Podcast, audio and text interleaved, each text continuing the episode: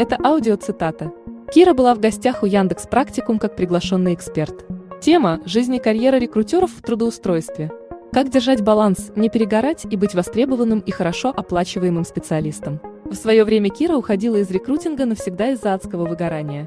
Много работала с психотерапевтом и рефлексировала о причинах и как больше в такое не вляпаться – в 2015 году Кира не выдержала и вернулась обратно, открыла New HR и продолжила рефлексировать вместе со своей командой, чтобы снова не вляпаться.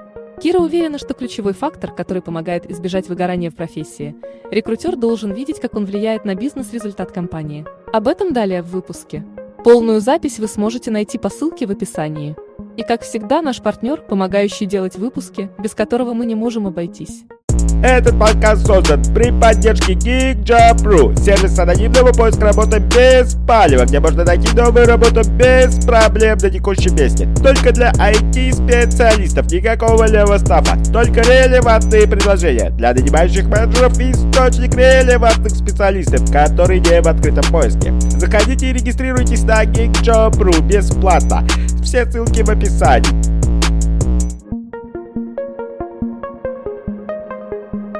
Здравствуйте, коллеги. Спасибо, что решили этот вечер провести в нашей компании. Надеюсь, вы найдете для себя полезную и применимую информацию в сегодняшней дискуссии.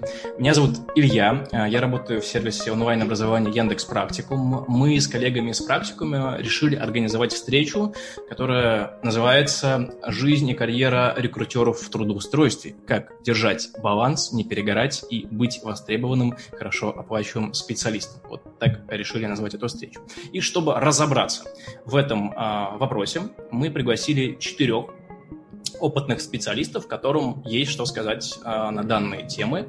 И сегодня у нас в гостях Арина Кромова, сооснователь Career Space, э, Кира Кузьменко, основатель рекрутингового агентства New HR, Артем Исакин, менеджер по трудоустройству в Яндекс Практик, и Анна Калугина, специалист по поиску талантов в Viewtmania. Первый вопрос. Назовите несколько техник, пожалуйста, или упражнений, которые делаете системно и которые помогают оставаться в тонусе в течение рабочего дня, несмотря на жару или на непогоду. И почему именно эти техники? Кира? У меня, э, наверное, будет не очень стандартный ответ, потому что у меня в целом, э, да, я тоже работаю из дома, но у меня кроме работы, например, еще есть младенец на руках. И, в общем, в целом, как-то вот э, уделять много времени тому, чтобы переключаться или вот как-то находить эти паузы не так, чтобы это получается. С одной стороны, с другой стороны, я в целом работаю очень в большом потоке, и я могу сидеть, не вставая всю, весь рабочий день и, и дальше. А, поэтому у меня правила другие. У меня правила не в смысле какие-то конкретные вещи делать. Я делаю разные вещи. Правило такое, если я что-то запланировала для отдыха, это должно произойти. Ну, в смысле, я не переношу.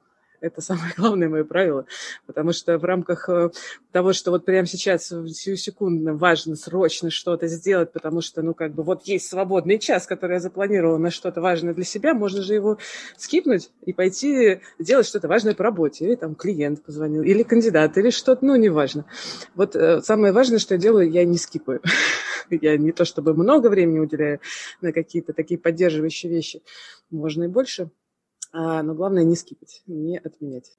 Это очень классное правило, прям плюсую. Арина? А, ну, у меня, наверное, есть одна стандартная практика.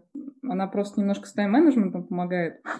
Тут как раз Аня говорила про звонки, про то, что надо отдыхать между ними. У меня немножко другой принцип. Э, я, в принципе, делю неделю, наверное, по возможности, если это можно, на дни, когда у меня вообще нет звонков, а, я занимаюсь какими-то стратегическими задачами, меня никто не дергает и ничего, ничего от меня не хочет, по возможности. И дни, когда у меня идут звонки сплошняком, потому что я заметила за собой, что у меня максимальный пик продуктивности тогда, когда я занимаюсь либо одним, либо другим. Когда я начинаю скакать с одного упражнения на другое, получается плохо. Это такая вещь из дисциплины вещь чуть более стратегическая, которая происходит из недели в неделю. Не знаю, у меня, наверное, лучшая инвестиция, которая была за всю мою жизнь э, с точки зрения инвестиций в себя, помимо обучения, это психотерапия. У меня есть суббота, у меня есть 8 часов вечера, у меня есть психотерапевт, это, это стабильно всегда. Вот. Что бы ни происходило, какой бы Армагеддон ни, ни, ни, ни происходил, как бы вот суббота 8 вечера, это мое время, и оно никуда не двигается. В этом я с Кирой полностью согласна. Как-то так. Спасибо. По поводу инвестиций хочется коротко тоже дополнить. А, отлично, и в тему как раз этого вопроса по поводу, откуда можно брать тонус и чтобы лучше инвестиций, а, ортопедический матрас. Друзья, это просто, это бомба. Это то, что тоже помогает Ой, быть в тонусе. Можно я коротко отзовусь? Ты затронул важную, мне кажется, тему. То, что мы, ну, как бы я про себя знаю, что я очень упускаю вот эти вот мелкие детали комфорта. А, и когда ты их тоже пропускаешь, ты теряешь, ну, какой-то тоже здесь ресурсы. Если условно там ты пьешь, я сейчас специально там условно пьешь из некрасивой чашки, которые тебе не нравятся. И это как бы чуть-чуть раздражает, но оно накапливается. И если есть возможность поменять, сделать более прекрасный матрас, красивую чашку. Вот, да, Артем, правильно. это точно немножко становится, жизнь становится чуть-чуть лучше. Спасибо в мелочах. И, Артем, к тебе плавно перейдем. Поделись, пожалуйста, своим опытом. Слушай, у меня так классно получается, что у меня некая комбинация из всего перечисленного, потому что, с одной стороны, у меня есть э, тоже ребенок, он ходит в сад, и у меня, соответственно, есть очень жесткие рамки дня, потому что мне нужно 8 часов утра, там, в 6 он встает, и, соответственно, я тоже в любом случае встаю, а, и поэтому я не могу, там, например, вечером засидеться, я точно знаю, во сколько я встаю, работаю. А, 8 его надо уже отвезти в сад, а, и, соответственно, я там перемещаюсь, я не могу какие-то, условно, звонки да, планировать в это время. А, там, и в 6 вечера его надо обязательно забрать. То есть, и это очень, на самом деле, классно, когда ну, мне очень удобно, когда у меня есть такие, знаешь, несколько спущенные сверху ограничения, потому что, на самом деле, не имея их, у меня бы вот прям растекался свой день. А так есть э, очень четкие границы, в которые нужно укладываться. И это с одной стороны, то есть э, как бы не, не, мною, не мною полностью управляемый день. С другой стороны, а, есть какие-то вещи, которые я, которыми я могу управлять. То есть я уже три с половиной года, наверное, удаленки, еще до того, как это стало мейнстримом. И у меня прям очень помогает. Я, в отличие от Киры, не могу сидеть на месте в принципе. То есть я не могу сесть и работать. Э, я перемещаюсь постоянно. То есть у меня в доме есть четыре рабочих места, летом еще во дворе, а еще я куда-нибудь ухожу, на, заряжаю ноутбук на скамейку, ухожу. То есть вот для меня это вот единственное спасение. И очень круто, что мы сейчас такие вот прям абсолютно разные точки зрения обсуждаем, потому что кажется, что те, кто нас слушает, сейчас должны очень четко понимать а, как бы вот, некий набор инструментов, а что им подходит, потому что Каждый точно свое. здесь какой-то рецепт, угу. да, да, да, то есть рецепта здесь точно не будет, и вот даже там среди нас настолько противо, ну, противоречия, можно даже сказать, есть. А второй момент, я прям согласен с Ариной по поводу того, что Э, я пробовал по-разному устраивать звонки. Это самая больная сейчас, мне кажется, тема, это как организовывать звонки. Я для себя выстроил, у меня не получается выстроить так, что дни звонков, дни без звонков, но я их стараюсь э, в блоке соединять. То есть если у меня, допустим, там, я понимаю, что у меня скапливаются, как в Тетрисе, такие в одном уголке уже звонки, я их туда докидываю. То есть я там, например, после двух часов там, до э, шести я на звонках. Все. То есть я стараюсь максимально забить их. Э, и на самом деле я пробовал делать перерывы между звонками. Вот для меня не работает. То есть для меня работает наоборот. Вот, зафигачить большой блок звонков, и все, не вставать. Я прям наливаю себе там несколько чашек там, кофе, э, чая. То есть вот, вот прям даже сейчас там, да, у меня четыре чашки, например, стоит сразу. Вот, чтобы не вставать. И вот так я как бы справляюсь. То есть мне удобнее с принтами работать, получается. И, ну, наверное, такой еще достаточно попсовую вещь скажу, но э, по-моему, кто Аня, по-моему, сказала по поводу каких-то утренних ритуалов тоже. Было бы идеально, если бы я сейчас сказал, что это и медитация, и бассейн, и спортзал такой, но нет, то есть у меня как бы не так, это что-то или-или, э, потому что я, например, не могу, допустим, там, меня, я не системно медитирую, но я действительно прибегаю к этому там где-то два раза в неделю, наверное, это безумно помогает сосредоточиться. Бассейн — это для меня равно медитации, потому что это пространство, где ты не можешь а, ни телефон держать в руках, ни наушников у тебя нет, то есть такой прям полностью погружен и опустошаешь голову. Вот, спортзал немножко немножко другое, потому что там все-таки в наушниках, то есть я как-то стараюсь комбинировать, там, подкаст послушать или еще что-то. И вот такой, это тоже а, разноплановый утренний ритуал, но он обязательно какой-то должен быть, потому что если проснулся там за две минуты до созвона, а, взъерошенный сел, начинаешь работать, ты априори будешь несчастный, ну, за себя буду говорить, я априори буду несчастный, а, потому что мне будет казаться, что я там типа ложусь спать с зумом и встаю с зумом. То есть вот нужно какие-то делать триггеры для себя, видимо.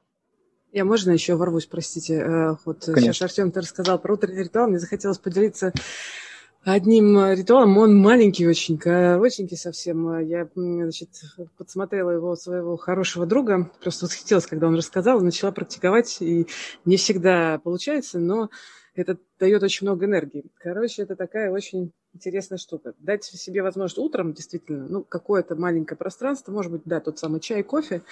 А дальше друг говорит, я беру дневник, а, и пишу там а, ответ на один и тот же вопрос. Каждый день я пишу ответ на один и тот же вопрос. Что же это за вопрос? Вопрос, а, о чем я мечтаю. И это меня страшным образом воодушевило. Я попробовала это сделать. И, честно говоря, эффект оказался для меня лично очень крутым. Потому что это дает мне возможность фокус держать. Ну, то есть не уходить в рутину. А вообще все это, все это я делаю для чего? А зачем? а, ну, как бы, куда я вообще двигаюсь. Очень прикольная штука. Спасибо большое за комментарии. А, друзья, кто к нам только присоединился, и вы вдруг начали слышать тут разные истории про кофе, медитацию, бассейн и детей, а, не пугайтесь, вы мы попали... Все еще про да? мы, да, мы все еще про это. У нас сейчас просто несколько вопросов для знакомства с нашими спикерами, мы с ними познакомимся и плавно перейдем а, к основной э, части встречи, так что не переживайте, вы там, куда и приходили, все окей. И второй вопрос, плавно к нему, а, второй вопрос для знакомства а, закину. Скажите, пожалуйста, даже вспомните кейс, из э, практики, когда вы столкнулись со сложностью именно в работе, и как ее преодолели, какой урок вынесли, что за инсайт был получен. То есть это может быть что угодно, произошедшее именно на работе и вызвавшее дискомфорт, проблемы в коммуникации, возможно, что-то там неистовый соискатель какой-то был, то есть что-то такое каверзное, и как это преодолели. А, Артем, у тебя включен микрофон, смотрю, можешь тоже продолжить. Да, я вот, наверное, знаешь, хотел бы такую историю рассказать. У меня был э, сотрудник один, который был в определенный момент незаменим. То есть он э, готовил он был смысловиком, это сейчас до сих пор еще не очень популярное направление, но очень развивающееся. То есть он умел э, взять какого-то спикера, вытащить из него смысл, оформить это все в презентацию и создать вебинар, например, или э, какое-то выступление. Э, и он был довольно эффективен, но он постоянно подводил, прям вообще постоянно. То есть он мог из-за стресса посреди дня уснуть и не сдать ничего, он мог там откладывать и работы до последнего момента. А это еще было связано с ивентами, там, с мероприятиями, там все и так в дедлайнах постоянно. И то есть ты каждый раз узнаешь, что что-то не сделано, там что-то приходится делать дорабатывать, передумывать, и э, в итоге это привело там, к, тому, к необходимости самому изучать э, там, оформление презентации, вот, там, работу со смыслами, э, там, работу с э, структурой вебинаров и так далее. И вот, наверное, с тех пор, э, чему меня это научило, то есть и так вот полгода продолжалось, и, потому что невозможно было э, заменить этого человека на тот момент. Э, и я понял, наверное, вот там две вещи. Во-первых, нужно всегда точно самому разбираться хотя бы поверхностно в э, тех вопросах, которые ты делегируешь. Э, и второй момент – это точно всего должно быть как минимум два. То есть у всего должна быть какая-то альтернатива. Нельзя э, брать технологию или человека безумно эффективную, если ты не понимаешь, на что это можно в критичной ситуации заменить. Поэтому вот, наверное, это такой выработало у меня определенный принцип, что а, теперь я всему нахожу замену. Условно. Не знаю, вот я сейчас сижу, у меня там и ноутбук, и телефон подключены к Zoom, допустим, если там что-то сейчас вырубится. вот я вот стараюсь все время жить какими-то альтернативами и запасными вариантами. Okay, спасибо. Кира? Ага, я просто хотела сказать, что одну, одну, один кейс, всего один кейс ты хочешь? Серьезно? С одного, с одного. Давайте ограничимся одним. Да-да-да, я скажу так, он собирательный. Ну, то есть в смысле невозможно же, как бы, но я попробую, а, как бы, что же, как-то отозваться. Я хочу сказать, что, например, у нас в команде, Нью... а, у нас есть такая практика в команде, мы Собираемся, стараемся каждую неделю собираться, и там по возможности делимся историями, кейсами, которые происходят ну, в течение недели. Это самая, конечно, обогащающая штука, потому что постоянно что-то происходит, что-то, в общем, слом... взрывается, и у всех разные стратегии решения этих задач. Я вот сейчас перебирала в голове, что было за последнее время у нас. И круто, когда разные люди делятся своими так тактиками и стратегиями. Это сильно тоже обогащает. Ну, вот как мы сейчас, по сути, делаем. Ну, например, у нас, э, ну, какие могут быть кейсы самые такие стандартные, наверное, у рекрутеров? Э, оферы, отказ от офферов один за другим, и как бы что вообще, как, как жить с этим? Э, как вообще заставить себя продолжить это делать, работать, если отказ от офферов, например, или, не знаю, из последнего кейса, например, когда ситуация очень сильно меняется ну, внутри вакансии, и рекрутер, например, теряет возможность э, узнавать, что на самом деле происходит в компании или в проекте, или, ну, то есть, по сути, э, вместо вовлечения рекрутера бывают кейсы, когда нанимающий менеджер, наоборот, сильно отстраняет рекрутера от процесса, и тогда как бы ты начинаешь работать с черным ящиком, вообще не понимаешь, что там происходит и как, как бы, не получая обратной связи.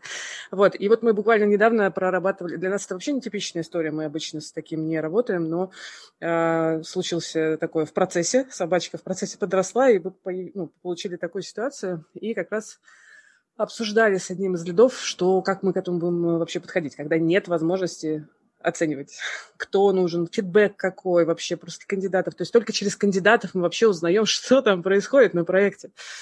А, и, кажется, единственный способ э, с таким работать и не выгорать, ну, то есть э, опираться на то, что ты, на что ты можешь опираться. Это, ну, очень формальный подход.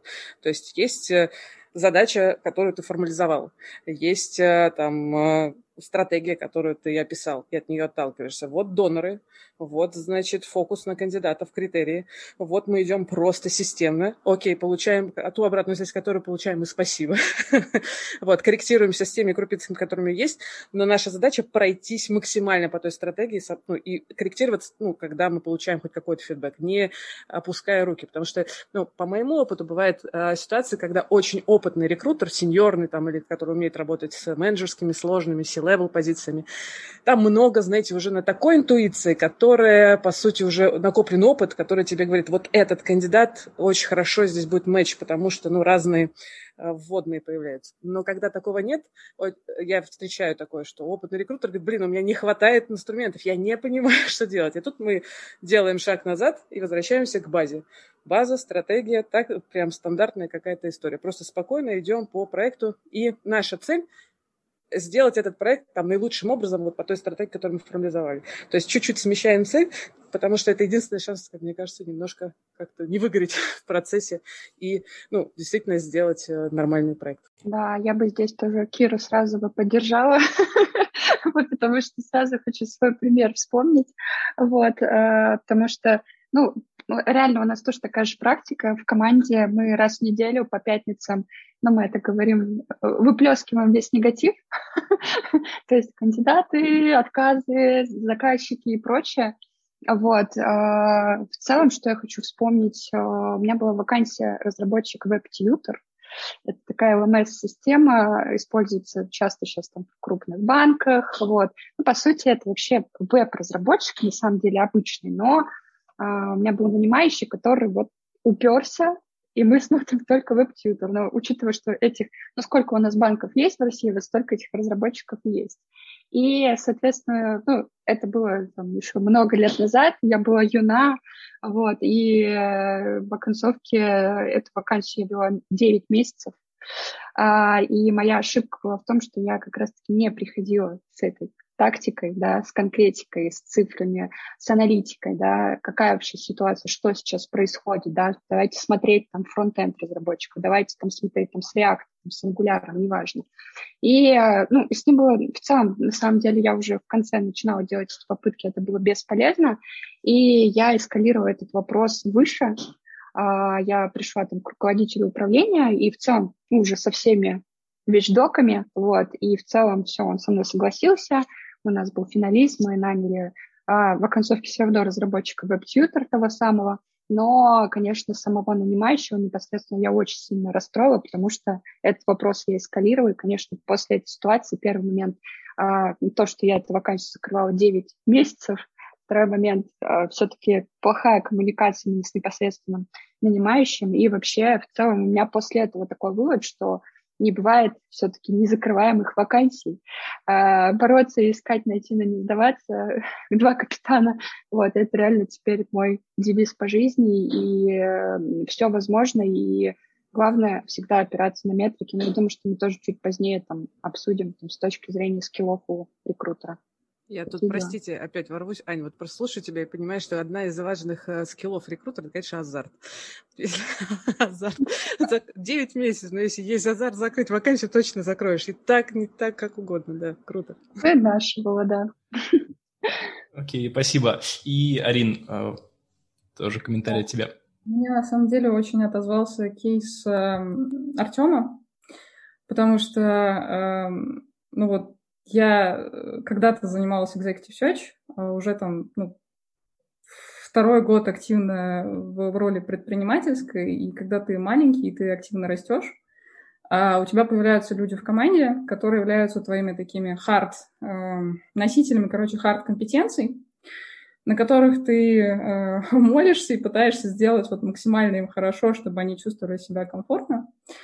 Но э, при этом при всем э, как бы важно не заиграться, наверное, очень хорошего работодателя, а, потому что есть люди, которые садятся тебе на шейку, начинают на ней ехать.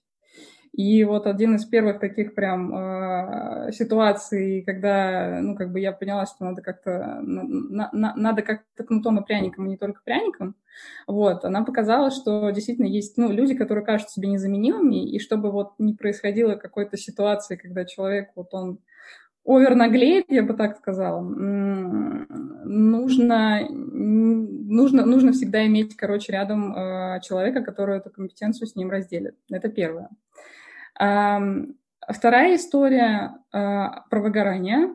Э, как бы замечательно сотрудник не трудился, важно его вовремя отправлять в отпуск, прям насильно. Прям выпинывать его под его, простите, мягкие французские булочки, вот, и говорить, давай-ка ты пойдешь отдохнешь. Потому что если, если не выпинывать, то очень сложно иногда вот этот вот момент выгорания человека эм, отследить, и потом он приходит к тебе такой, говорит, ой, я устал. Ну, типа, чувак, ну, как бы я тебе предлагал, может, ты в отпуск ходишь? Такой, ну, вот я там работал, а потом устал. И вот чтобы вот такого не происходило, заранее как бы говоришь, типа, вот все, в августе на две недели ты идешь в отпуск, и меня вообще не волнует. То есть вот передай до, этого, до этого там времени все дела, как бы сделай так, чтобы две недели тебя никто не дергал. Вот это, наверное, а, две самых а, таких больных эм, истории за последнее время, с которыми столкнулся, с которого ну, пришлось много классных выводов сделать. Окей, Арина, Аня, Артем, Кира, спасибо за ваши истории. спасибо за ваши истории. Мы сейчас плавно пере... Мы познакомились, друзья, сейчас был у нас блок знакомства, мы познакомились. И я предлагаю перейти к следующей э, теме сегодняшней дискуссии. Эта тема называется «Жизнь и баланс». Профессия рекрутер, мы уже осознали, это сложно. Специалисты часто горят, и это отображается на личной жизни и рабочей продуктивности. Давайте разберемся, как оставаться в тонусе, поддерживать эмоциональное состояние и поддерживать эмоциональное состояние в норме и постоянно развиваться. И чтобы оставаться, собственно, востребованным специалистом, не стоять на месте, нужно что делать? Нужно постоянно учиться. Даже если а, мы нашли баланс между работой и личной жизнью. При начале обучения все равно, ну, часто, давайте так, часто э, все идет под откос и возникает вопрос логичный. Как в свой идеальный э, work-life balance встроить обучение? Давайте вот с этой теме, темы начнем э, нашу дискуссию. Арина, предлагаю начать с тебя. Я очень посмеялась, когда посмотрела на вопросы про work-life balance особенно. Ну, типа, ну, типа, блин, я, конечно, очень... Нашли у кого спросить, да, называется? Типа, вот, я, я, я вот то же самое спросила. Давайте разбираться. Э, типа, блин, ладно, мне еще грех жаловаться, у меня нет детей, вот, пока что. Но зато мы развиваем бизнес с мужем, и это тоже так, такое, ну, так классное прям все удовольствие, вот, потому что, ну, грань между там э, личным пространством и профессиональным стирается вообще, что э, придумала э, я для себя в контексте обучения? Ну, первое, никакой Америки вообще, наверное, просто дисциплина. То есть, если ты начинаешь учиться, вот точно так же, как с временем на себя, у тебя должен быть час времени, 40 минут времени, 30 минут времени обучения но каждый день, пофигу, пускай это будет даже, там, не знаю, ну, ну, 15 минут, но это должно быть ежедневно. Вот точно так же, как утренний какой-то мацион, ты завариваешь себе кофеек или идешь в любимую кофейню, или там спускаешься на террасу, еще что-то, точно так же, наверное, с обучением. Ну, то есть это, это должна быть какая-то постоянная история в стоящая в графике. Вот. У меня, типа, там в календаре вот стоит э, момент сходить в зал, да, или там, я не знаю, сходить в бассейн. И вот если у меня не будет этого стоять в календаре, я, блин, не схожу.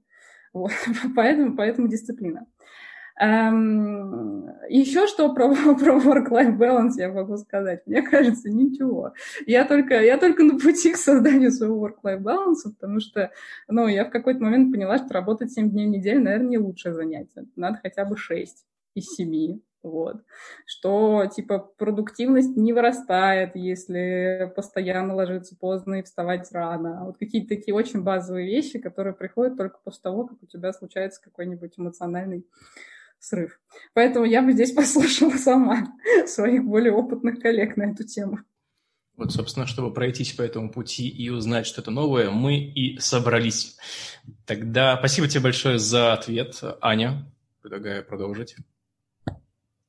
А, на самом деле, реально такой очень сложный вопрос, но какие у меня лайфхаки а, обучаться? Ну, во-первых, спасибо опять э, удаленке, э, онлайну, что есть да, великое множество а, сейчас э, всяких конференций, воркшопов и прочего, которые, ну, я нахожу время, по крайней мере, систематически пару раз в месяц что-то обязательно послушать, потому что IT-рекрутеру просто необходимо быть вообще в курсе событий, что происходит, вот, и это прям обязательно.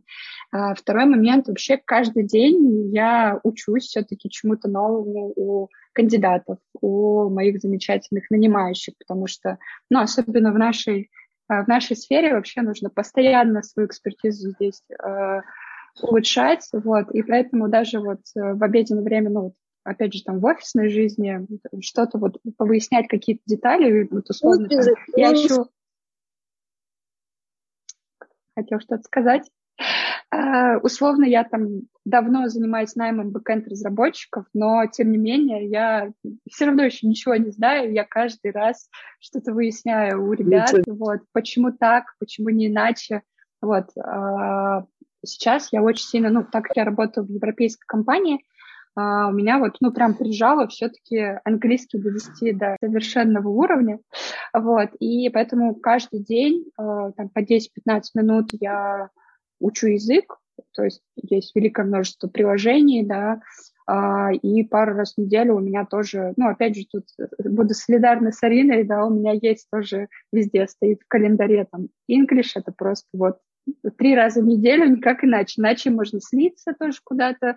Ой, я устала, ой, встречи нет, английский и все. И наоборот, у меня, когда проходит там занятия с преподавателем, я убитая вся, уставшая, но мы, это вот и мой психолог в том числе, и, соответственно, то есть здесь я убиваю несколько зайцев, да, и разрядкой, и улучшаю свой спич. Вот, вот такие дела, наверное, такие вещи в моей жизни. Окей, спасибо большое. Артем? Я еще на самом деле хотел докинуть копилочку Арины, то, что она говорила про отпуск э, в прошлом блоке. Я для себя открыл э, си, только сейчас, там, на 29-м году жизни, э, микроотпуска. Вот, э, типа выходные плюс один день. Э, ребят, это просто спасение. Я до этого не был в отпуске полтора года, потому что я не мог выбрать там, неделю, две недели, например, вырваться. И на самом деле, с точки зрения перезагрузки, там три дня, они то же самое, что и неделю. Это Сейчас небольшой офф-топ. А, по поводу обучения. А, я бы, наверное, ну, как минимум, давайте так, я свою логику расскажу, насколько она там, бьется, не бьется, вы сами скажите. Я у себя разбиваю э, любое обучение на какое-то регулярное и интенсивное. То есть регулярное обучение, туда я отношу английский, э, посмотреть вебинары, посмотреть статьи. Ну, то есть для этого мне лично мне проще всего просто выделять какой-то блок времени, в календаре обязательно его ставить и э, не игнорировать. То есть вот э, всегда есть у всех какой-то вот э, могильничек с записями вебинаров, с какими-то статьями, там вот такая, знаете, огромная портянка в браузере выползает, что почитать надо. Вот, книги и прочее. И вот здесь мне лично очень помогает выделять на это время не вечером. Вот, и мне кажется, очень большой ошибкой пытаться все это вечером сделать, там, или особенно после там, сна ребенка, например, когда уже все, мозг не работает. А если э, прям совсем-совсем прибирать времени нет, и ты понимаешь, что единственный способ это вот отжирать время у сна, то от, отнимать его обязательно только утром. То есть не вечером, а утром, не ложиться позже спать, а лучше раньше встать. То есть, во-первых, на свежую голову очень четко понимаешь, на самом деле тебе это нужно учить, а, вот, потому что вечером ты можешь просто протупить, я, извините, за себя буду говорить, я могу протупить два часа и, ну, как бы с нулевой продуктивностью вообще лучше было бы там сериал посмотреть. А утром все гораздо проще, то есть утром я встаю, и либо я принимаю решение это делать, да, то есть я понимаю четко, что я это учу, мне это нужно, и я это делаю быстро и эффективно, а, либо я понимаю, что нет, я точно как бы не готов, например, менять э, сон на вот, вот это обучение. Да? То есть приоритеты утром, они очень четко как бы, расставляются.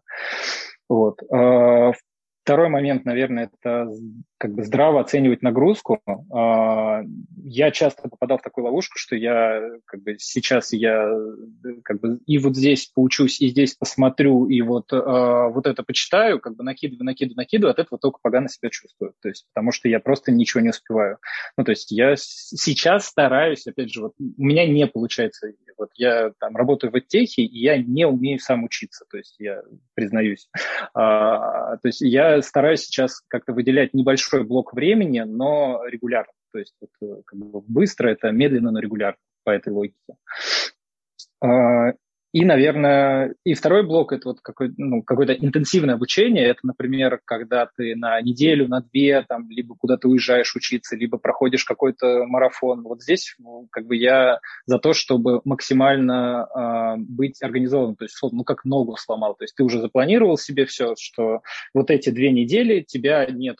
И тут, наверное, два правила. Первое – это сильно заранее такие обучения планировать, то есть не вписываться в них в последний момент, а все подгадывать под, э, под них. То есть как как с отпуском, да, а, и ну, максимально погружаться в это обучение, то есть так, как будто это, вот, я не знаю, от этого сейчас жизнь зависит. А, и там я пренебрегаю, наоборот, там, истории со сном, с прочим, то есть если это какая-то интенсивная штука, например, на неделю, то да, я там могу и ночью учиться, и днем я потом отсыпаюсь и восстанавливаю ресурс. И то есть здесь правила игры немного меняются. То, что абсолютно неприемлемо на постоянке, то есть на, в долгую, оно прекрасно работает в интенсивном обучении. У меня были такие обучения, когда там два месяца, например, это были а, там пятницы, субботы, прям сутками учился, в воскресенье тупо отсыпался, вот и как бы вот эти два месяца, они из жизни по факту вылетали. А, и, но это возможно только если ты четко понимаешь, с какого момента, под какой ты это делаешь. Ну, как бы там третий месяц, все, я бы уже сломался точно, например. И спасибо за твой комментарий, Кира. Да. А, надо сказать, что я человек хаос я не умею так системно как-то садиться и учиться глубоко и так далее. А еще я очень увлекающийся человек, поэтому у меня куплено миллион каких-то курсов. Я постоянно покупаю книги, и это невозможно. Я вот сейчас э, вызвала значит, на завтра мувер, в который должны часть библиотеки увести, потому что, кажется, я их не буду читать в ближайшее время, чтобы освободить полки для новых книг.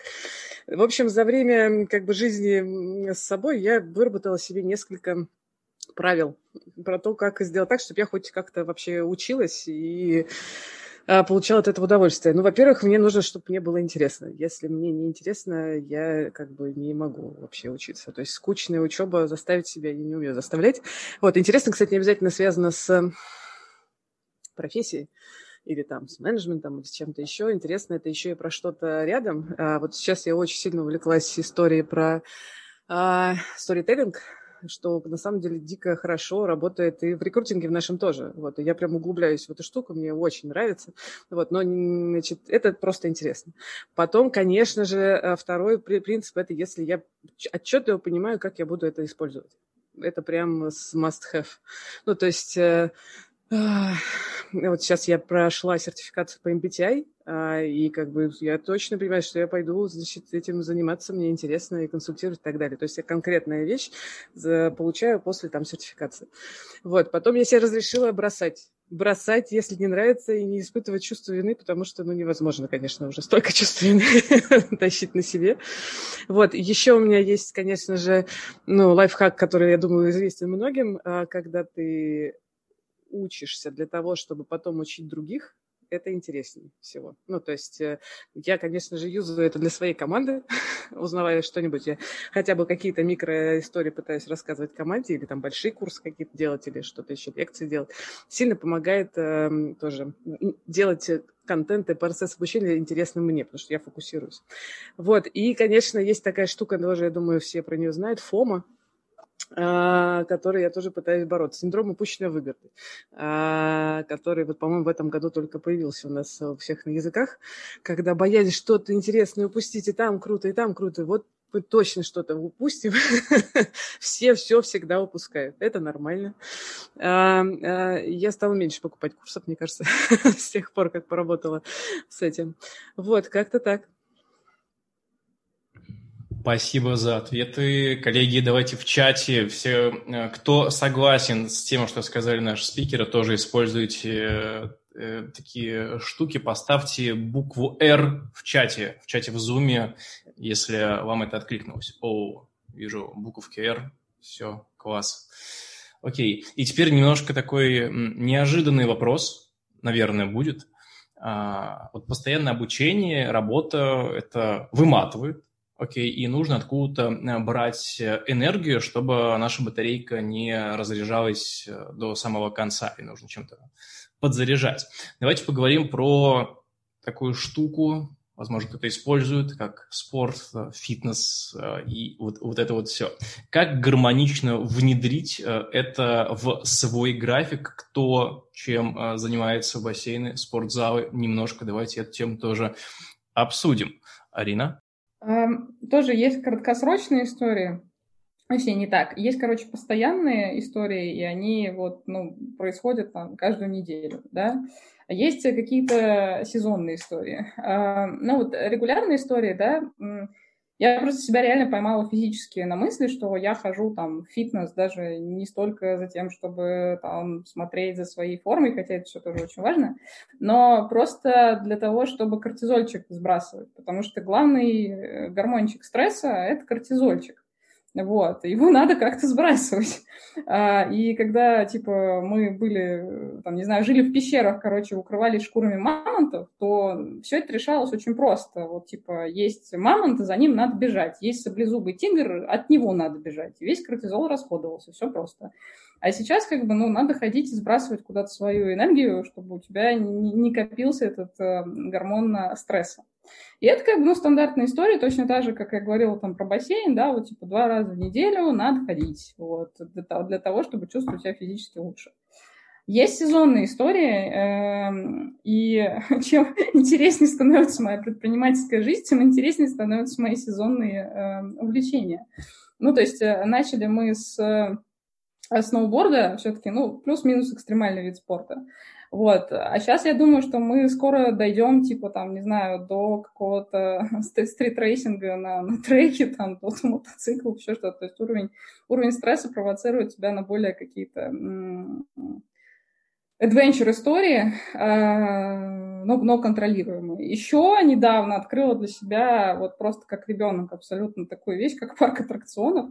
Мы тут э, пятый месяц живем в Питере, и в Питере оказался есть очень большой парк аттракционов, вы не представляете, как хочется жить э, после того, как тебя вот э, спускают э, с вот этой вот огромной фигни вниз, там, не знаю, на какой-то скорости километров в час, или тебя закидывают, наоборот, наверх, и ты там где-то на 60-80 метрах висишь, ножками болтаешь, и, конечно, успокаиваешься тем, что вот эта фигня, она прочная, но, блин, никогда еще, ну, давно, короче, мне не хотелось жить настолько сильно, как вот после парка аттракционов.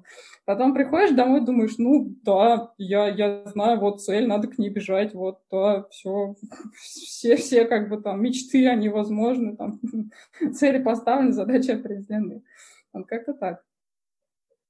Я здесь прям плюсую. Я в прошлом году, а, я ужасно боюсь высоты. Я в прошлом году прыгнул с вышки вот на, как называется, на резинке вышки, джампинг что-то.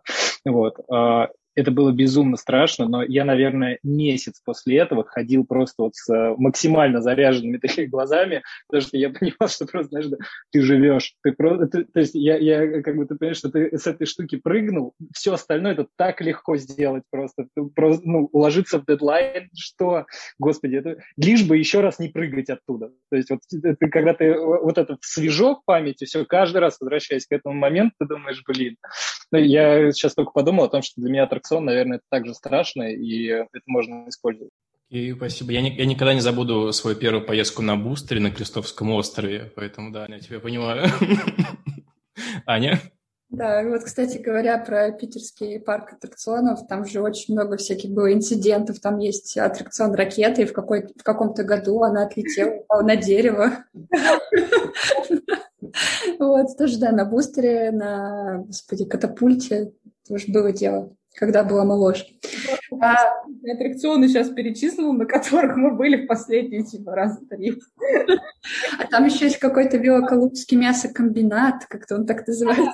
Да, да, я, я была в шоке от названия этого аттракциона, типа мясокомбинат. У меня было ощущение, что типа, ну, тебя просто проворачивают через мясорубку, поэтому. Потом я просто узнала, что это спонсоры типа спонсор этого аттракциона, типа, приключений в твоей жизни, Великолукский мясокомбинат. Это было смешно. Да. Так, а что у нас про спорт и фитнес? Я думаю, аттракционы а... не являются. Ладно, ну на самом деле, я уже про бассейн сказала, на самом деле мне очень тяжело заниматься спортом с утра, а, но именно для этого я решила внедрить в свою жизнь бассейн, потому что действительно после этого целый день, неважно, это зима, лето, осень, особенно, ну, упадок сил все-таки там осенью, зимой, это очень заряжает. Вот, также я, я не очень люблю зимние виды спорта, хотя я сама родом из севера, я из Архангельска, но как-то вот не сложилось у меня любви, и я в основном в летнее время люблю, конечно же, велосипед. Вот прям особенно выходные, вот у меня начинается вот 50 километров, поехала. Освежать голову, это реально э, очень помогает. Вот, и мне прям нравится, чем больше, тем лучше. Я сейчас, конечно, очень грущу, что э, закрыты границы с Европой, хочется поехать прям в велотур в Амстердам и так далее. Вот, это прям мечта, когда это все с короной закончится. Вот. А так, еще интересное наблюдение, но это немножечко в сторону от спорта, и я заметила, опять же, ну, про все-таки интересно рассказать, как у нас рекрутмент команды устроена. А, у нас у всех есть общие общее место силы. Мы все очень любим лес, дачу, озеро. И вот, ну, это опять же в связи с, последним, с последними событиями, да, выехать никуда не получается. И вот мы прям командой выезжали куда-нибудь вот на озеро, в лес, и просто все вот молча сидели. Это был прям такой источник энергии. Вот то ли это старость, то ли это, э, не знаю, у рекрутеров новый способ, откуда черпать энергию. Отлично, тоже. Да? Добавляйте список, кто еще не черпает отсюда энергию, добавляйте в свой список. Кира, перейдем к твоему ответу. У меня вообще ничего не происходит нормального со спортом никогда. Вот, к тому же, когда младенец на руках, тут вообще как-то сложно со спортом и так далее. Раньше и бегала, и плавала, и, а сейчас вообще выходить из дома – это целый подвиг. Вот, э, поэтому у меня такой очень простой, наверное, лайфхак. Я, а, я взяла видеоуроки а, есть такая прекрасная секта с Ольгой Маркес. Эм, секта мамы, очень милые, прекрасные, значит, нежные занятия, э, которые за, нацелены как раз на занятия с младенцем. Это тоже прекрасно. Вот. И для того, чтобы не соскочить, потому что я, конечно, легко соскочу с любого спорта, потому что сон и все прочее всегда важнее, я сделала такой лайфхак. Я, эм, значит, никогда такого не делала, но решила попробовать. Э, вот история с публичными обещаниями. Только я не рискнула обещать это на всю мою аудиторию, не знаю, Инстаграма. Я сделала сделала небольшой списочек близких друзей а, и как бы пообещала им, что я буду каждый день в течение года делать хотя бы 15 минут зарядку или чего угодно на видео. Снимаю себя на видео, ускоряю его, и эти люди прекрасные смотрят и всячески меня поддерживают. Это прям как-то помогает, серьезно. Ну, тоже такое мощное упражнение. Ну, а, наверное, в продолжение, вот я могу сказать, что у меня, я очень боюсь вот публичных обещаний в плане того, что мне это наоборот, ну, то есть тут, наверное, важно, важно понимать, для чего этот спорт нужен, потому что и вот если я что-то публично пообещаю, я буду так беситься и нервничать из-за этого, что вся польза, вот, которую я обычно вкладываю в спорт, она сразу теряется от этого. Но, то есть, возможно, это нужно, когда, я не знаю, есть какая-то очень конкретная цель, и ты хочешь ее достичь, и это очень классный стимул. Но вот здесь, наверное, важно понимать, что я вкладываю в спорт. То есть для меня спорт это процесс. То есть, вот, по-моему, Марина говорила вначале о том, что э, все-таки это такой некий процесс э, для успокоения. И у меня есть очень радикально разные, допустим, э, увлечения, потому что там долгое достаточно время я ходил на тайский бокс, и это офигенно освобождает мозги. То есть это вот как раз, наверное, то самое на физиологическом уровне просто как бы, выбрасывание всей негативной энергии, причем очень экологично, очень полезно, все супер. А, ты как бы абсолютно не агрессивный в этот момент, а, и там, получить пару раз по шапке в перчатке, это очень помогает освежить тоже голову и, как бы, и здраво начинать мыслить. Вот. А как бы, ну, при этом есть, э, как я уже говорил, там, допустим, бассейн, который э, вообще для меня там условно равно медитации. Ты там ставишь себе просто вот на часах, э, очень удобно в часах плавать, а, э, там, сколько, сколько тебе нужно кругов проплыть, и все, и плывешь. И то есть ни о чем не думаешь, все это как-то так высвобождается, это очень легко, не травмирующий абсолютно спорт, э, то есть бассейн э, рулит. А вот спортзал для меня э, такое пока очень странное мероприятие, потому что я в него хожу. Я честно хожу в него абсолютно бесполезно с точки зрения а, вот именно фитнеса, построения своего тела, потому что я абсолютно точно понимаю, что я делаю там много неправильно, а, но это самое лучшее время, чтобы послушать э, там, подкасты, э, чтобы там, послушать какое-то видео. То есть я очень много информации в аудио формате воспринимаю. И для меня это скорее вот как есть там часто у кого-то перед сном книжку почитать, например. Вот я не могу перед сном читать книжку, я засыпаю сразу прямо на первой странице. Вот. Э, и поэтому я просто в спортзале слушаю там аудиокниги, например, или подкасты. И то есть для меня это скорее пространство для информации. И плюс еще, да, заодно как бы скорее по, как бы свое эго так подкормить, да, ты занимаешься спортом, хотя нет, ну, правда, будем честны, то есть нет, это не то. Почему, э, еще, наверное, важно сказать, то есть если я сейчас, допустим, начну в спорте ставить себе цели, там, похудеть, накачать пресс, а, это определенный стресс тоже будет. И тогда спорт перестанет для меня быть средством а, снятия этого рабочего стресса, он станет дополнительным как бы источником стресса. Поэтому я, наверное, немного завидую людям, которые, вот особенно бегунам, которые а, там готовятся к Ironman, а, при этом еще ведут свой бизнес. Я не понимаю, как это делается, но это очень круто. Вот кто так может, вы большие молодцы. То есть я сейчас для себя, наверное, такой а, lazy а, type какой-то вот а, занимается спортом выбрал. Это какие-то герои, кто так делает просто, да. А, можно похлопать этим людям. Спасибо большое за ваши ответы. Давайте перейдем к следующему вопросу. Следующий вопрос будет следующим плавно переходим как раз к теме выгорания. И что же делать, если вдруг посмотрели все видео на YouTube про выгорание и все равно ничего не помогает, применили всевозможные техники, инструменты, ну вот сделали, наверное, все. Я знаю, что у некоторых есть кейсы, которыми можно поделиться с коллегами. А, ну, если как-то делать фокус именно на рекрутеров, э, раз мы здесь все собрались про эту тему, я лично считаю, что а, во многом а, часто а, триггер, который может вести к выгоранию в рекрутинге, это, возможно, не всегда понимание, как твоя работа влияет на результат работы компании. И это отличная вообще тема для исследования, потому что как только ты видишь, как твоя работа а, повышает капитализацию компании, например, или там собирается команда и продукт запускается, или, например, меняется подход, и это, ну, там, не знаю, к рекрутингу, и, наконец, найм начинает идти, в конце концов, или что-то еще.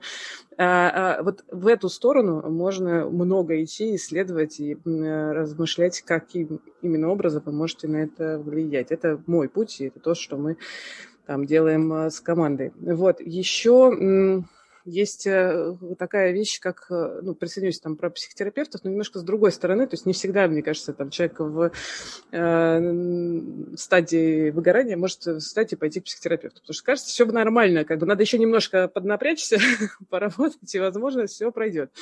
Вот. Но э, здесь у меня такой совет э, пойти поговорить про то, что что-то может... Ну, если есть ощущение, что что-то не так, пойти поговорить с кем-то, и это не должен быть ваш друг, родственник, хороший знакомый. Это должен быть кто-то, а, кто, ну, с кем кто не знает вас лично, кто не будет делать вам, не знаю, социальных поглаживаний вместо э, какого-то более структурного и разговора. А, потому что есть у меня такое э, мнение, что когда уже человек находится как бы в штопоре, ведущем к выгоранию, там мало ресурсов остается для самоанализа и человек просто может не видеть, э, ну, ну, сложно отойти и увидеть картину целиком. И очень помогает, когда ты об кого-то просто поговоришь. Уже просто выговаривая какие-то вещи, ты можешь понимать, как это, ну, как это вообще выглядит со стороны, даже видя какие-то реакции. Вот, есть еще пара буквально моментов, а, которые в моем случае работают. А, первое. Обратить внимание, тоже поисследовать эту штуку, что я терплю вот что я терплю. А, потому что мы много говорим о том, что нужны ресурсы, давайте, друг, давайте о себе заботиться. А вот куда утекает ресурс, это же самое интересное. И вот э, с этим круче работать, э, когда это, туда даете какой-то фокус внимания. Вот, а про ресурсы, ну да, как бы, что тут про ресурсы всегда все говорят, и я тоже, конечно, скажу, и есть такая прикольная тоже техника сбора карты ресурсов, то есть замечать, что именно дает ресурс. А она у меня не заполненная полностью, я периодически про нее вспоминаю, что туда вбрасываю, но даже уже ну, помнить про то, что такая задачка есть, помогает немножко да, э, вытаскивать какие-то такие вещи. То есть, что я терплю, что мне дает энергию, и а, на какой результат я работаю, и как я могу а, э, работать на тот результат, который мне нравится. Наверное, такое. Окей. Кира, спасибо большое за ответы. Мы сейчас плавно перейдем к следующей части встречи. Это будет про карьеру и навыки. Разберемся, как и чему нужно обучаться, чтобы быть востребованным и планировать свою карьеру. Начнем с навыков а, и поговорим а, про такие темы, даже разделим на два вопроса. Один вопрос разделим на два вопроса, на две части. А, меняется ли, первый вопрос, меняется ли пул навыков, которые нужно прокачивать рекрутеру за последние там, несколько лет, 19, 20, 21, вот что изменилось за это время, и, либо что добавилось за это время, это первый вопрос. И сразу второй закину, и какие навыки, харды, софты необходимо развивать меду и сеньору, эти рекрутеры. Вот давайте попробуем разобраться в этом. Не знаю, тут, наверное, Кира что-то тоже добавит. А вот сейчас мы это и узнаем. Я даст слово, то, конечно. Вот сейчас мы это и узнаем. А, да, конечно, сейчас адский ад просто на рынке. Я специально на мой задник сделала, видите, у меня там специальная картина от э, Кирилла Анастасина, которая, мне кажется, иллюстрирует общую ситуацию на рынке. А, конкуренция огромная, да, зарубежные компании, да, еще экосистема у нас как плодятся, как грибы после дождя. Вот э, э, откуда будут браться кандидаты, непонятно, мы все еще в демографической яме. А, значит, наши политики делают все, чтобы люди хотели уезжать за рубеж по значит, как у нас есть внутри агентства э, триггер, э, по которому мы смотрим вообще, можно не смотреть новости, на самом деле, вот, можно оценивать э, ситуацию в новостях и в политике по нашему триггеру. Триггер такой, сколько кандидатов из десяти хоть, готовы рассматривать хоть что-то, что угодно, только если там есть релокит. И вот как только какой-то всплеск у нас идет, у нас там 8-9 из 10. И как бы, окей, так и работает. Вот, возвращаясь к теме вопроса, это вообще отдельная большая штука, конечно, про то, кто такой сейчас э, современный рекрутер. Вот я очень тебя поддержу, Ань, по поводу рекрутинг-партнера. А, бизнес-партнера. Э, есть такая роль, но вот что туда люди вкладывают на самом деле? Вот я хочу рассказать, что вкладываем мы, когда про это вообще говорим. То есть мы вообще заявляем, что сейчас а, роль рекрутера, она кардинально отличается от той роли, которая там была 10 лет назад, скажем. Потому что, а, ну или там, когда от рекрутера ожидают, не знаю, фильтр входящих, входящих запросов или что-то такое. То есть это такая была исполнительская во многом роль, и которая очень часто отводилась э, место э, среди затрат компании. Затратная такая вот э, профессия. Э, типа бухгалтерии и прочих историй. Сейчас э, я утверждаю, что рекрутер – это не затратная часть, а э, абсолютно прямо влияющая на бизнес. Э, и, координа... И вот э, требует эта роль глубокого понимания бизнеса, его задачи стратегии. И вот и люди этой профессии – это кор. Э, и дело в том, что если начать, начать перечислять навыки, которые нужны, я сейчас немножко перечислю, там, в общем, становится интересно. Я как-то прям считала с командой, сколько э, ролей в себе сейчас объединяет вот э, профессиональный рекрутер. Я говорю сейчас там скорее, наверное, про сеньорных ребят, там про head of recruiting и так далее. Давайте посчитаем. Стратег понимание того, как решать задачу роста и развития бизнеса с помощью найма не только. Вообще с помощью человеческого капитала.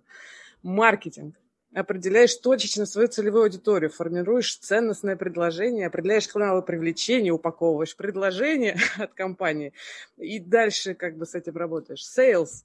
Ну, потому что кандидаты, которые нужны бизнесу, они вообще не ищут работу, и тебе нужно работать с холодным рынком, незаинтересованные кандидаты, а, формировать у них потребность, доводить их до сделки, точнее, принятия оффера менеджер управлять внутренним процессом найма, обучать нанимающих менеджеров оптимальному процессу в рекрутинге и вообще решать проблемные кейсы. Кто там, значит, следующий? Бездев, например. Как вам такое? Значит, когда компания, например, когда задача компании, например, может не решаться, кстати, с помощью найма. Когда рекрутер может предложить иное решение. Ну, например, там самое простое, когда есть задача срочно нанять команду, то тогда вместо найма штатного сотрудника прямо сейчас садимся и привлекаем аутсорс команду. Или вообще покупаем команду разработки, ну, исходя из э, возможностей, ресурсов и целей. Что дальше? Ну, например, нетворкер. Ну, вообще-то а, сейчас э, уже давно стало понятным всем э, рекрутерам, что ну, ты не можешь работать все время на, как бы, на отработанном материале. То есть поговорить с кандидатом не подошел, и, или он тебе отказал, и до свидания. Это так не работает. Э, кажется, есть единственная возможность э, работать эффективно на нашем рынке, это когда у тебя есть широкий круг связи с кандидатами, ты поддерживаешь с ними контакт, э, когда ты знаешь экспертов рынка, и это нетворкинг, который отнимает много времени, и нужно уметь его делать качественно. А давайте еще вспомним про то, что нам наш рекрутер должен быть вообще-то экспертом в профессиональной сфере, то есть понимать, предметную область кандидатов, с которым он работает. Это вот не значит становиться разработчиком или там дизайнером.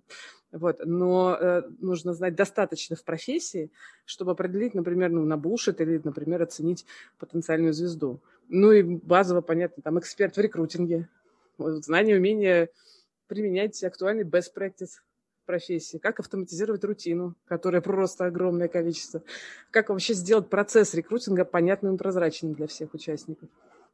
Ну и, наверное, под конец скажу, а, ну вот еще аналитик, например, а, потому что там и как настроить сбор необходимой информации для анализа, сам анализ, презентация выводов, решений и вообще инсайдов для, для бизнеса. Это вот 9 ролей, э, я сейчас посчитала, которые мы, ну, базово, вот, которые можно прям сходу прям перечислить. Это то, что сейчас э, ну, входит в одну единственную роль современного рекрутера, а, который работает над задачами бизнеса. Это невероятная, э, сложная функциональная профессия. Э, и я очень топлю за то, чтобы, ну, как бы, э, когда говорят рекрутер, очень часто подразумевает что-то другое. И кажется, что вот этой профессии, этой роли практически нет, ну, может быть, даже названия сейчас, потому что, ну, как бы рекрутер, который занимается массовым наймом, который вот как бы фильтрует кандидатов, и рекрутер, который занимается привлечением талантов на таком сложном рынке, как IT, это совершенно две разные профессии. Да, и вот тут еще пишет спасибо, психолог. психолог для заказчика, фасилитатор, психолог, коуч и так далее. Действительно, очень много всего. И, э, ну, мы не зря здесь все собрались, и такая огромная аудитория, сидим и разговариваем, как нам вообще выжить среди этой смертной любви на этом адском кандидатском рынке и э, постоянно изменяющейся э, ситуации. Вот. Отзовитесь, как вам? Мне прям можно спрошу? Вот мне интересно, что... Вот, я первый раз, мне кажется, вслух про это говорю на какую-то такую аудиторию. Вот можете поговорить э, чуть-чуть, может быть, какими-то... Вот, Илья, как ты просишь, какие-то значки или что-нибудь? Отзовитесь в чатике.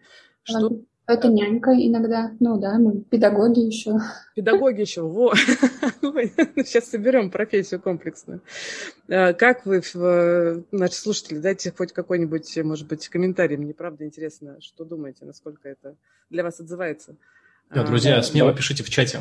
Угу.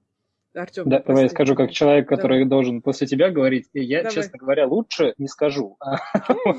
У меня у меня в голове сидела такая мысль, она более простая, и спасибо тебе, что ты ее прям очень подробно и конкретно прям развернула. Я хотел просто сказать про то, что в целом сейчас кажется, что есть определенный тренд в то, что все топовые позиции, в том числе Head of HR, там, Head of там, а, там, партнеры, а, а, они все подразумевают некие, некую комбинацию большого, широкого спектра навыков, прокачанных навыков, а, а не а, какую-то очень-очень хорошо прокачанную одну функцию.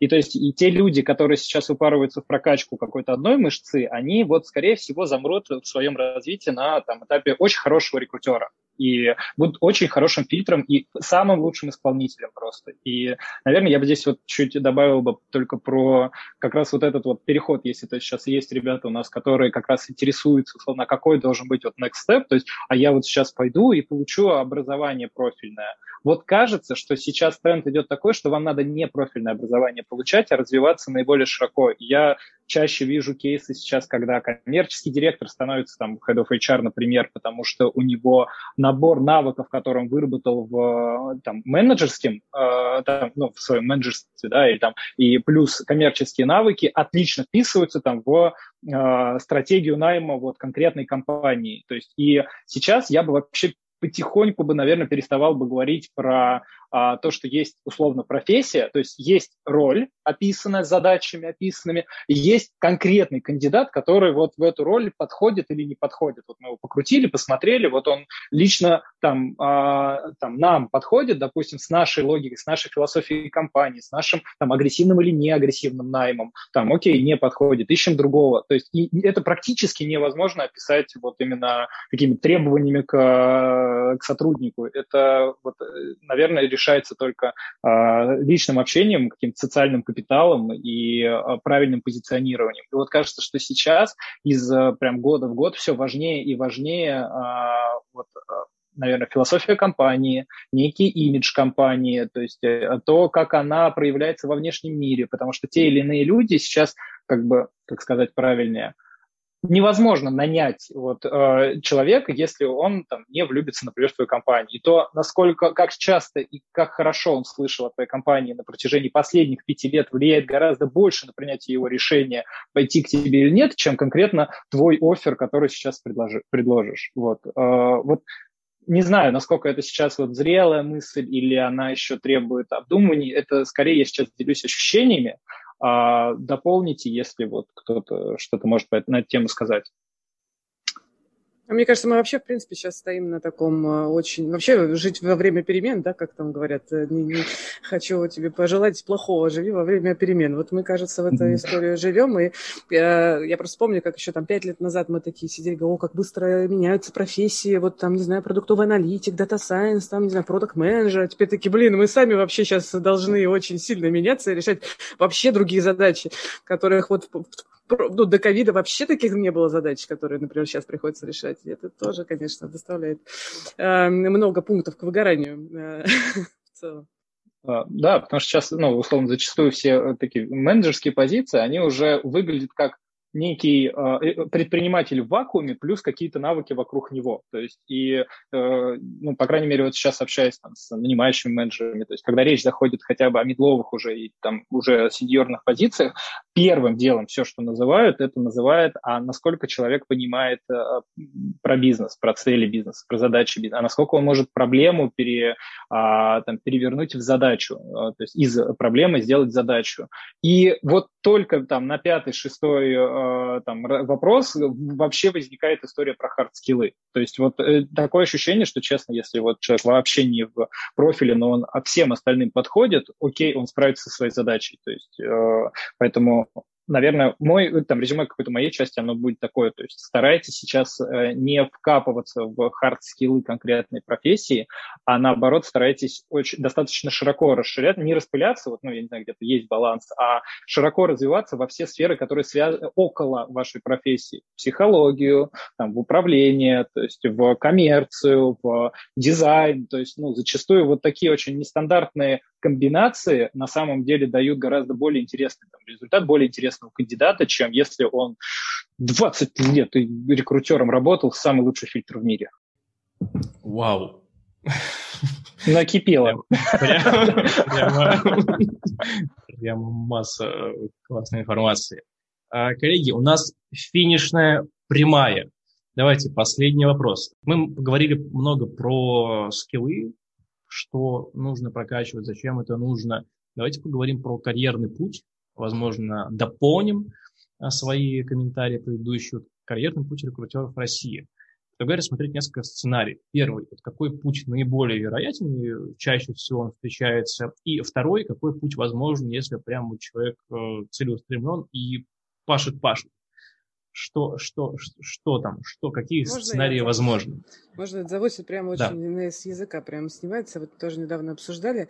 Я, продолжив вот мою, мой спич про ну, новый формат профессии, хочется, знаете, что сказать? Э, есть такое ощущение, что а, вот э, рекрутер – это ну, не самая какая-то такая профессия, которым, не знаю, супер как-то гордятся. Я, мама, я рекрутер. Все таки ну, окей. Вот. вот, например, есть такая штука, как executive консультант, executive search консультант, вот такое же что-то прикольное, мощное и так далее. Вот. А рекрутер, оно как-то не очень не вяжется с чем-то мощным, крутым и сложным комплексным, многофункциональным, реально влияющим как бы на бизнес. И вот у меня есть ощущение, что сейчас э, ситуация должна просто меняться. Ну, то есть э, я э, вижу с, со своей стороны, там я больше 15 лет в IT-рекрутинге, и была в инхаусе, и была директором по персоналу, и сейчас у меня свое агентство, я вижу, как большое количество рекрутеров стремятся уйти из рекрутинга в какой-то момент.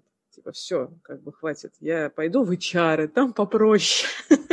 Или там, э, там э, как бы, как будто бы будет э, что-то то, чего не, ну, не хватает, например, в рекрутинге. Возможно, признание, возможно, чего-то еще. И есть у меня сейчас ощущение, пока то, что я вижу такие небольшие ростки, я очень как бы этому рада, и я много стараюсь работать над этим, в том числе, тому, что сейчас рекрутеры понимают про то, что это уже другая роль, ней можно состояться как профессионалу и не уходить э, в другие профессии. Это э, профессия, которая достойна расти дальше. Ну, то есть рекрутинг-лид, рекрутинг-директор, рекрутинг-бизнес-партнер. Э, не обязательно уходить в HR, чтобы влиять очень сильно на бизнес сейчас. Это, на мой взгляд, очень хороший тренд, который сейчас идет. Я его всячески приветствую. Спасибо большое за комментарий. А, Арина? Как раз таки то, про что говорила Кира, да, что вот рекрутер, он вот про вот это, вот это и вот это, вот это, и, про разные, про кучу, в том числе про продажи, про холодные продажи.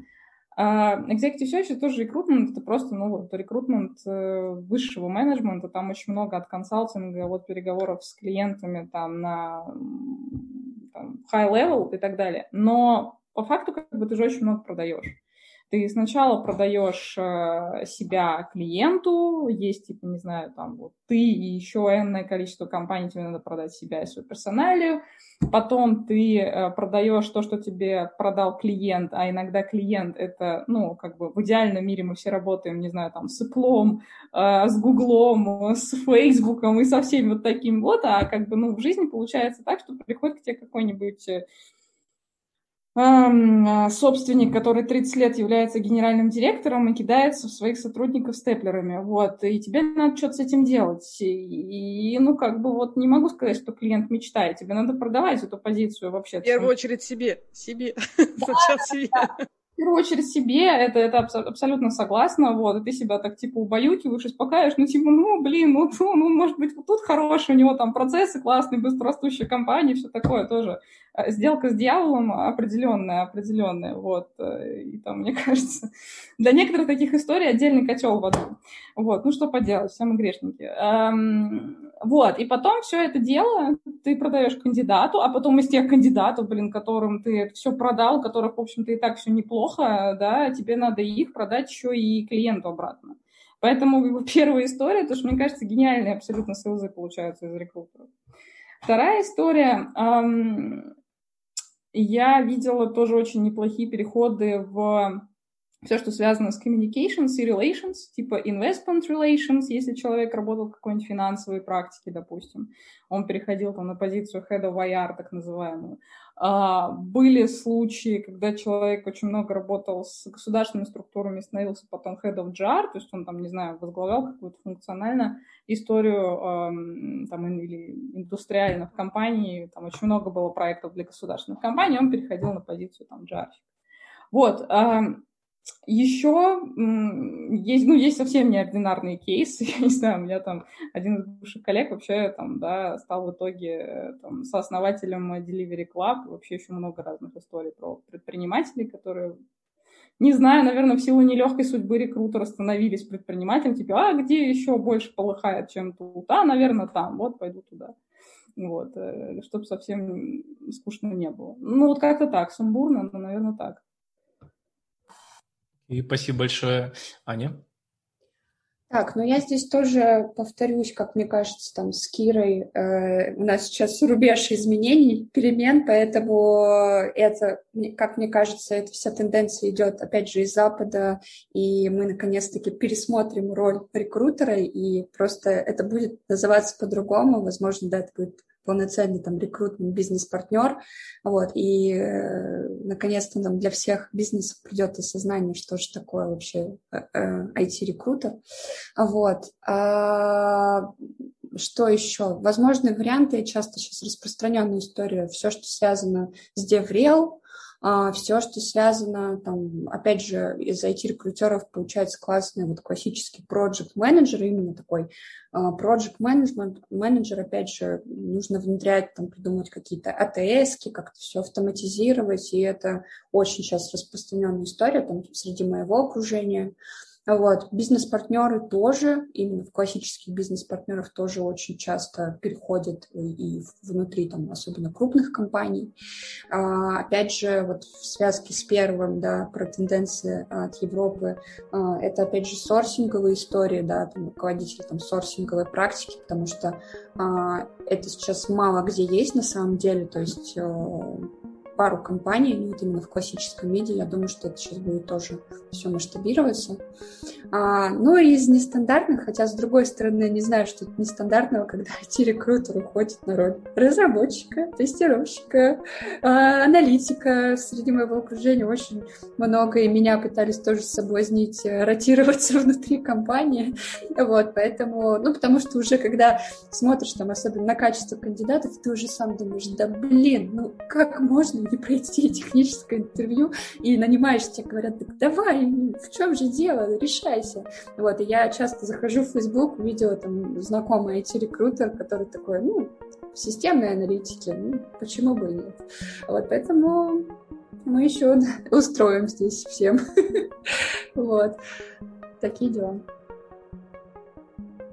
Спасибо. Хочу пошутить просто про да. то, что постоянно же вот эти значит, э, э, шутки к рекрутерам, типа, не найдешь, э, сама пойдешь работать, или там, не найдешь, иди рожай программиста, и вот, а, пожалуйста.